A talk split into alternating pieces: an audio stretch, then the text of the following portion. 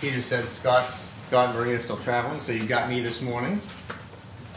And uh, yeah, I wanted to address that right away. So, it may some of you may have looked at the title of my sermon, the, maybe even peeked at the notes on the back of the bulletin, the outline, and said, "Wait a second, Matt preached on this three weeks ago. Pinkham just cut and paste because he really liked the sermon and thought we wouldn't notice." No, this is um, just a reminder to us that God has a sense of humor. In His providence, uh, it was a year ago. I preached on the prodigal son about a year ago, and at that time, the next passage I wanted to preach on was, was this one about the rich young ruler. So I picked it then, a year ago. Long before we knew Scott was leaving, long before we knew Matt Lamaster was going to be our pastor and was going to come here and preach that. So, in His providence, He wants us, some of us to hear this twice, probably me. I, I usually need to hear things several times. So, Anyway, we're going to be in the Gospel of Mark today. If you want to turn there in your Bibles, it's chapter 10, verses 17 to 22. And I'll read that. And as he was setting out on his journey, a man ran up and knelt before him and asked him, Good teacher, what must I do to inherit eternal life? And Jesus said to him, Why do you call me good? No one is good except God alone. You know the commandments do not murder, do not commit adultery do not steal. Do not bear false witness. Do not defraud. Honor your father and mother. And he said to him, Teacher, all these I've kept from my youth. And Jesus, looking at him, loved him and said to him, You lack one thing. Go, sell all that you have and give to the poor, and you will have treasure in heaven. And come, follow me. Disheartened by the saying, he went away sorrowful, for he had great possessions.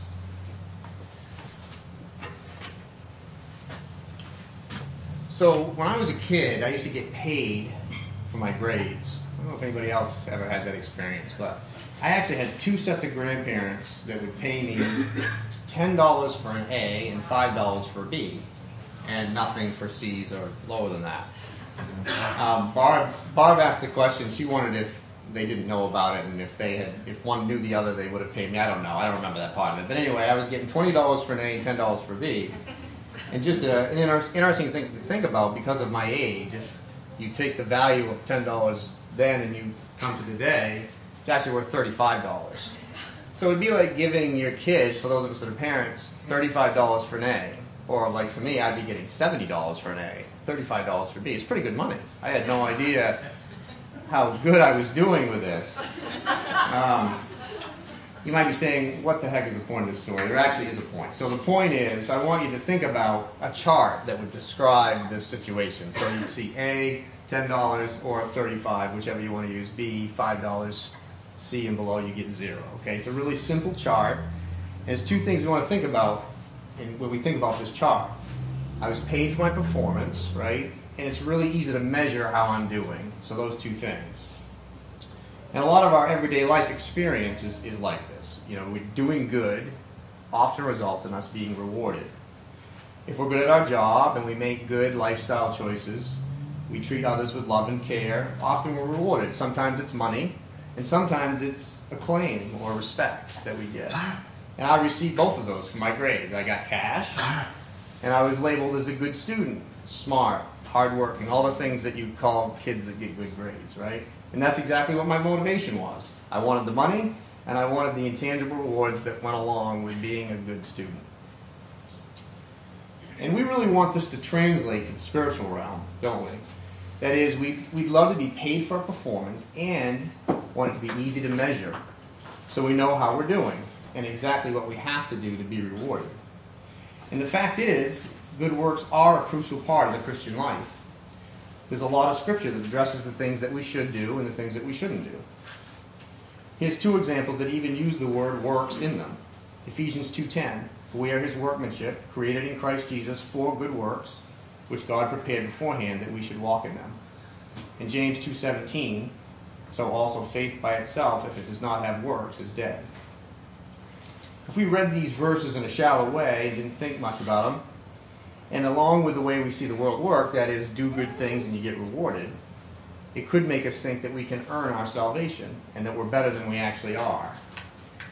Uh, if you like outlines, there is an outline on the back of the bulletin, and you should be able to follow this pretty closely. I'm an out, I need an outline, and I have to have a guide, or else I'd be off and wandering off in some other land. So you should be able to follow this if you're if you're into outlines and like that. But there's three main points. We're not as good as we think. We're blind to our idols, and Jesus isn't part of the answer. He is the answer. So first point, we're not as good as we think, and our good deeds are not that good.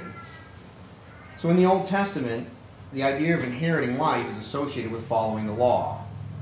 And that can lead us to think if we do good, God will, will reward us with blessings in this life and eventually eternal life when we die.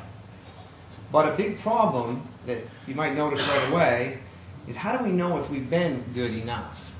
Right? How do we know we've been good enough to earn God's approval? And how do we measure our goodness? If we just think about the Ten Commandments for a minute, there's no chart like my really simple grade chart in the Bible. I've looked, it's not there.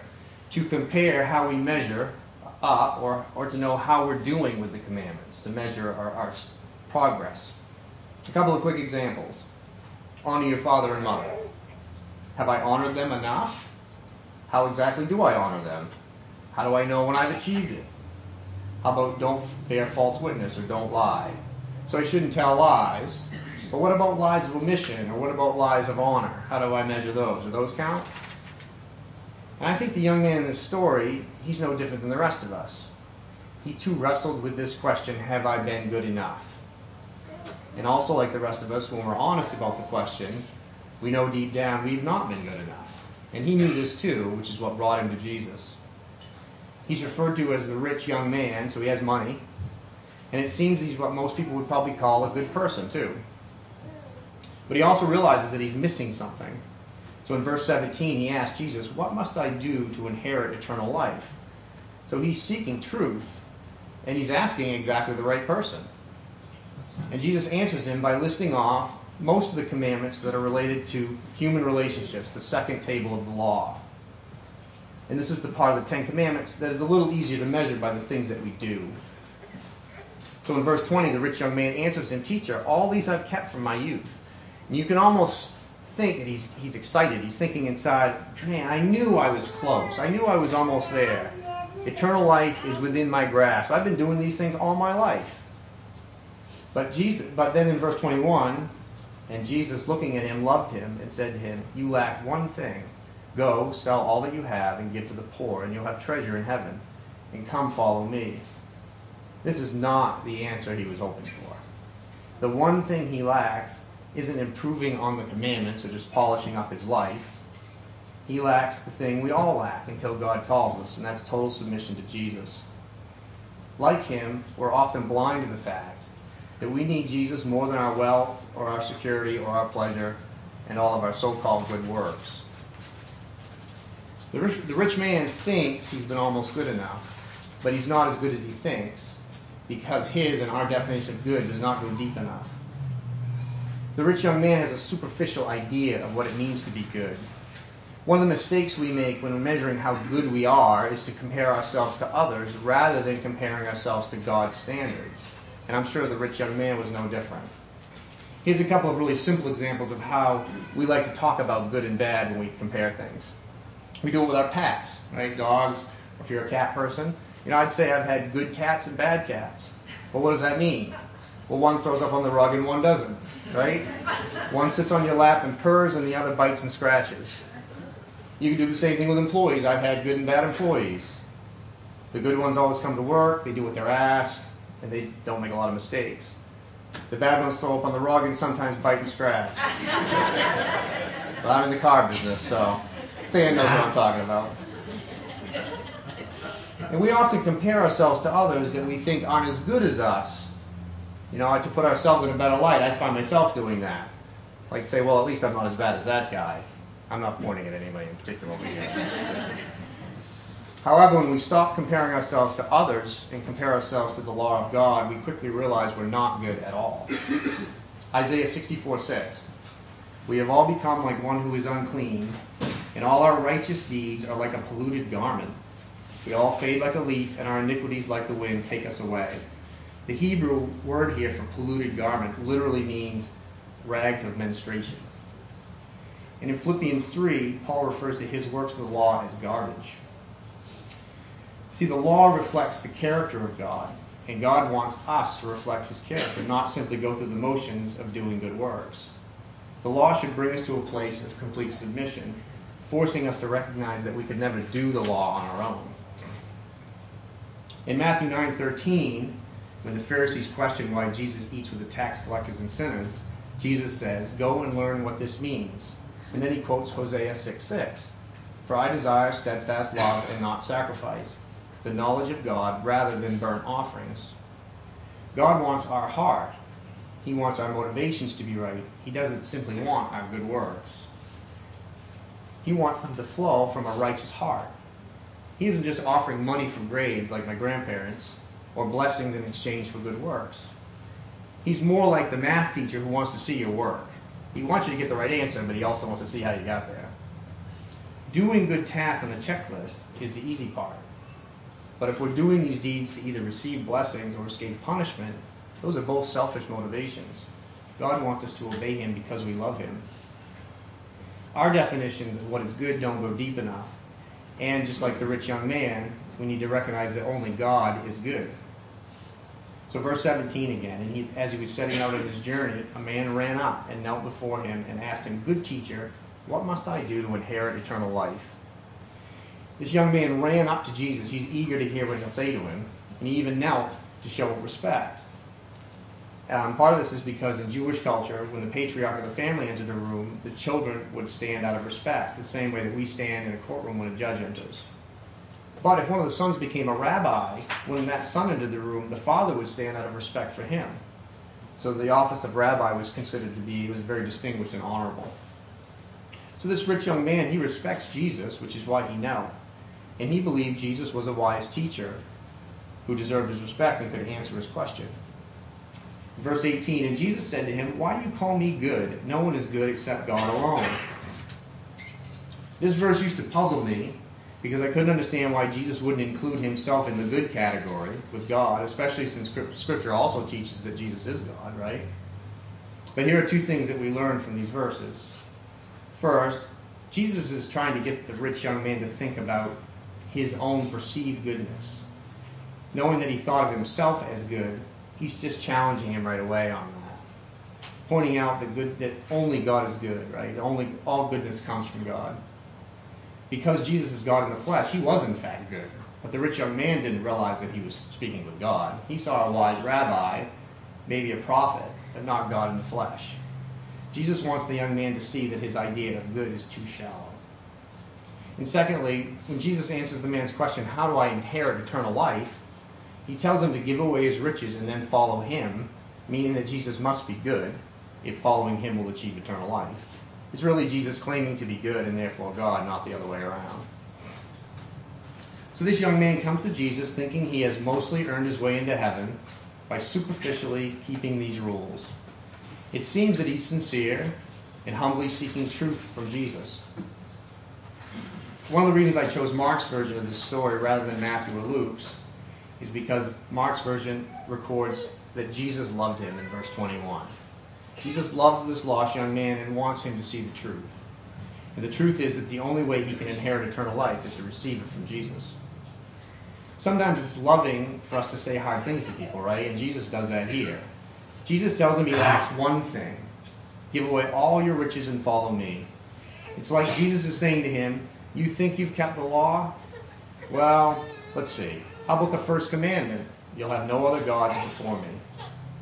Jesus knew this young man's God was his wealth, and that he was blind to his biggest idol, just like we often are. So, our second point we're all blind to our idols, and what we worship controls us. Imagine if you knew the only thing you needed to do to enter heaven was to get rid of your material possessions. Would you do it? I mean, I, I have to admit, that would be tough for me. Not so much because of the possessions, but the security they bring. I mean, one of my sins is that I lack trust that God will actually take care of me. So I think I need a safety net. That could have been this young man's problem too, or maybe he just loved being rich and the comfort and pleasures that came with it. I mean, wealth can mean power, status, comfort. It offers all these things. An important thing to point out here Jesus isn't condemning all wealth either, or saying that the only way you can enter heaven is to live a life of total poverty. Nor does the Bible teach this. Let's think about Job for a minute. He was very wealthy. At the beginning of the book of Job, it lists his wealth. It's really, really substantial. And it says he was the greatest in the East. God allows Satan to attack Job and take away everything he had, including his health. Job has a rough time, and he doesn't do everything right, but in the end, he stays faithful to God. And in the end, after all that Job went through, God blessed him with even more than he had before. So wealth itself isn't wrong, but it can be a dangerous thing for a sinful heart. Sex is the same. God created it, and it's not inherently bad, it's inherently good. But it's so easy for our sinful hearts to make it into an idol. And Jesus knows that wealth is the thing that's keeping this young man from heaven. Matthew 5, 29 and 30. If your right eye causes you to sin, tear it out and throw it away. For it's better that you lose one of your members than that your whole body be thrown into hell. And if your right hand causes you to sin, cut it off and throw it away. For it is better that you lose one of your members than that your whole body go into hell. Jesus obviously doesn't make, mean for us to take this literally, or the entire Christian community would be made up of blind people with no hands. But Jesus does use extreme examples sometimes to show us how our sin and our idols control us, and to help us see just how serious our sin is. Jesus knew that this man's wealth was his biggest idol, and he needed to be willing to give it up to inherit eternal life. The idols we worship control us. They're the thing that often gets us out of bed in the morning, the first thing we think about when we get up, and the last thing when we go to bed at night. It's the thing we love most, or the thing we think we can't live without.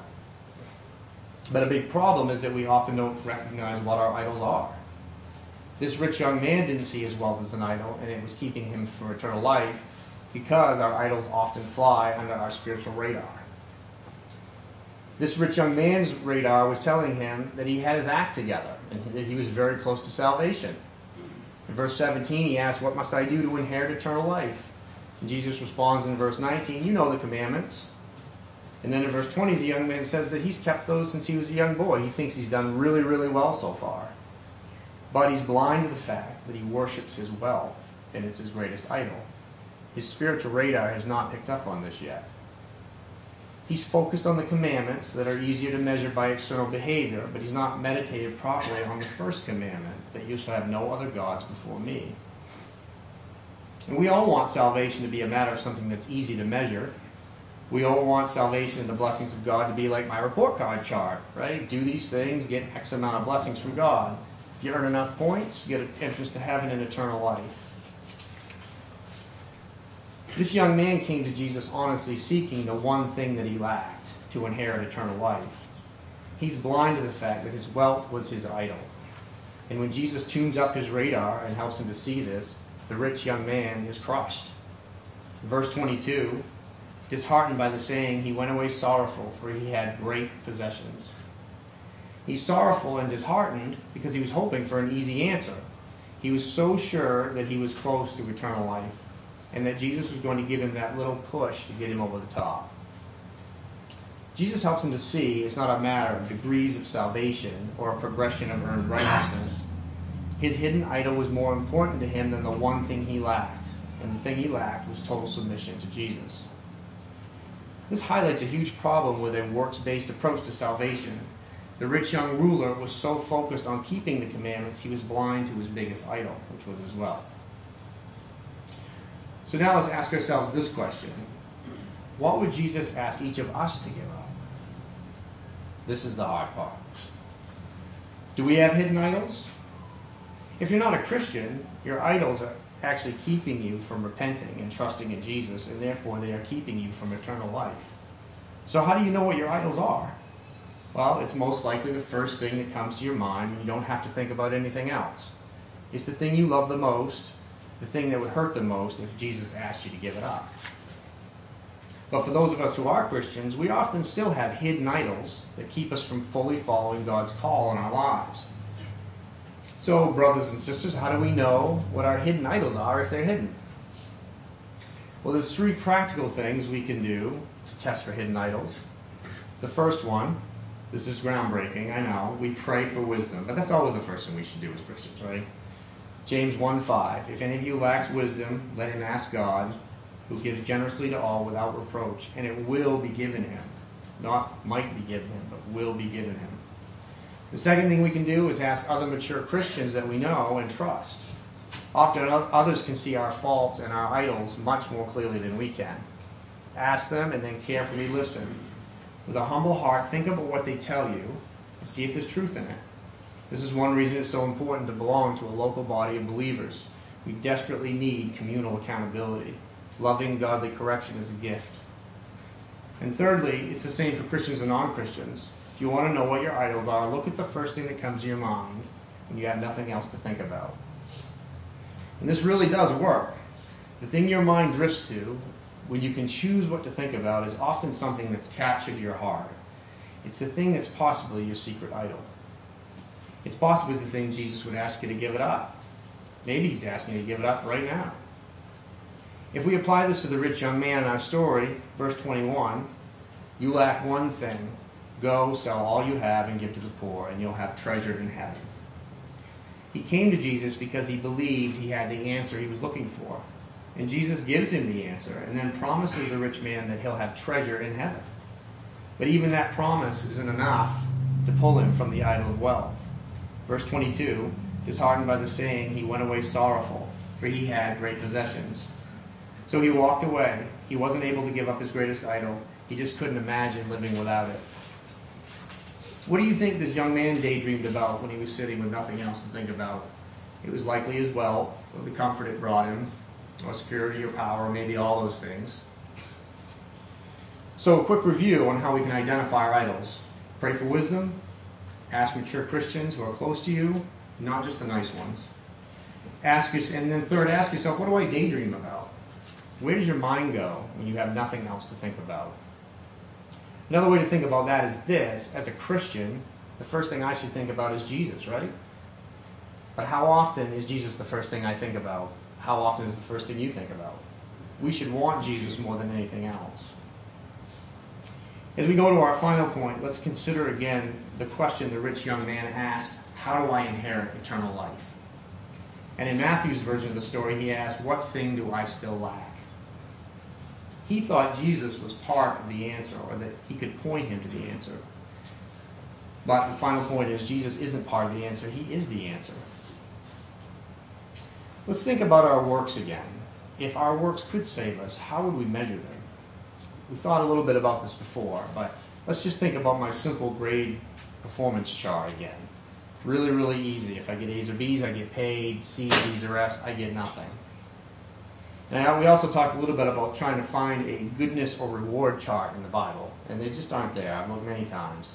There's all kinds of weights and measures charts to tell you what a cubit is and all that stuff, but there's nothing about your progression of, of salvation or how good you are. Nothing on how to measure how much I've honored my father and mother. What exactly qualifies as false witness against my neighbor? I know I'm not supposed to rob someone. What about cheating a little in my taxes? Do lies of omission count against me also? And if so, how much? And the reason there's no chart is because it's all or nothing. The law demands from us what we can't possibly achieve, and that's holiness. 1 Peter chapter 1 verses 15 and 16. But as he who called you is holy, you also be holy in all your conduct, since it is written, You shall be holy, for I am holy. Peter is quoting Leviticus 11, Be holy, for I am holy. Of course, the word holy means to be pure, morally clean, set apart, consecrated. So the law should push us to ask this question How can I possibly meet the demands of the law? Galatians chapter 3, verses 23 through 26. Now, before faith came, we were held captive under the law, imprisoned until the coming faith would be revealed. So then, the law was our guardian until Christ came, in order that we might be justified by faith. But now that faith has come, we are no longer under a guardian, for in Christ Jesus you are all sons of God through faith. So, Jesus is the answer to the question, How do I meet the demands of the law? We can't, but the good news is that Jesus did it for us. And also, what the rich young man came to realize was that with Jesus, it's all or nothing. Jesus takes God's already perfect law and then he ramps it up a few notches. He doesn't do this to send us into a hopeless state of depression. He's trying to show us that it's Only the gospel, the good news of Jesus, that can save us. Here's a couple of examples where Jesus does this. In Matthew chapter 5, verses 21 and 22, you have heard that it was said to those of old, You shall not murder, and whoever murders will be liable to judgment. But I say to you that everyone who is angry with his brother will be liable to judgment. Whoever insults his brother will be liable to the council, and whoever says, You fool, will be liable to the hell of fire. The Greek word used for fool here literally means empty headed or stupid. So we read, You shall not murder, and think, Well, no problem. I've never murdered anyone. Check that off the list. I love lists that I can check things. So. But Jesus says, Oh, wait, you think you're doing that well? Not so fast. Even if you disdain or look down on another person, you're guilty of murdering them in your heart. Here's another one Matthew 5 27 and 28. You have heard that it was said, You shall not commit adultery. But I say to you that everyone who looks at a woman with lustful intent has already committed adultery with her in his heart. So we read, You shall not commit adultery. And we say, No problem. I haven't slept with anyone other than my spouse since I got married. Check that off the list. But here comes Jesus again. He says, So about that, even if you look at another woman with lustful intent, you've committed adultery with her in your heart. So, how are we doing now with keeping the law? Jesus sums this principle up in Matthew 7 12. So, whatever you wish that others would do to you, do also to them, for this is the law and the prophets. Jesus is summarizing the law and the prophets in that one simple concept. To think of how impossible this standard is. We're to treat others the way we want to be treated. If we think about this at all, we quickly realize how we constantly fail at loving others in this way. It's so difficult for us to put other people first. Jesus wants us to see that we can only be saved by substituting His holiness for ours, so that when God looks at us, He sees the righteousness of Christ instead of our sin. The young ruler went away disheartened. In verse 22, the Greek word translated disheartened contains in it this idea to be in heaviness or like a weight of sorrow. And he's sad because he knows Jesus is right. If he didn't think there was some truth in what Jesus told him, he wouldn't be so disheartened. Jesus revealed his greatest idol to him, and that has crushed him because he knows it's true. Jesus revealed to him that he worships his wealth. It's his greatest idol, and he's not prepared to give it up. At that point, the rich young man realized what Jesus was asking of him. He began to realize that with Jesus, it's all or nothing, and he needed to lay down his idols completely.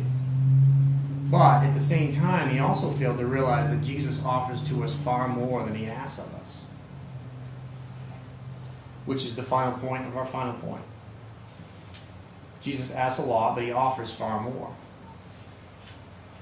Verse 21 again, and Jesus looking at him loved him and said to him, You lack one thing.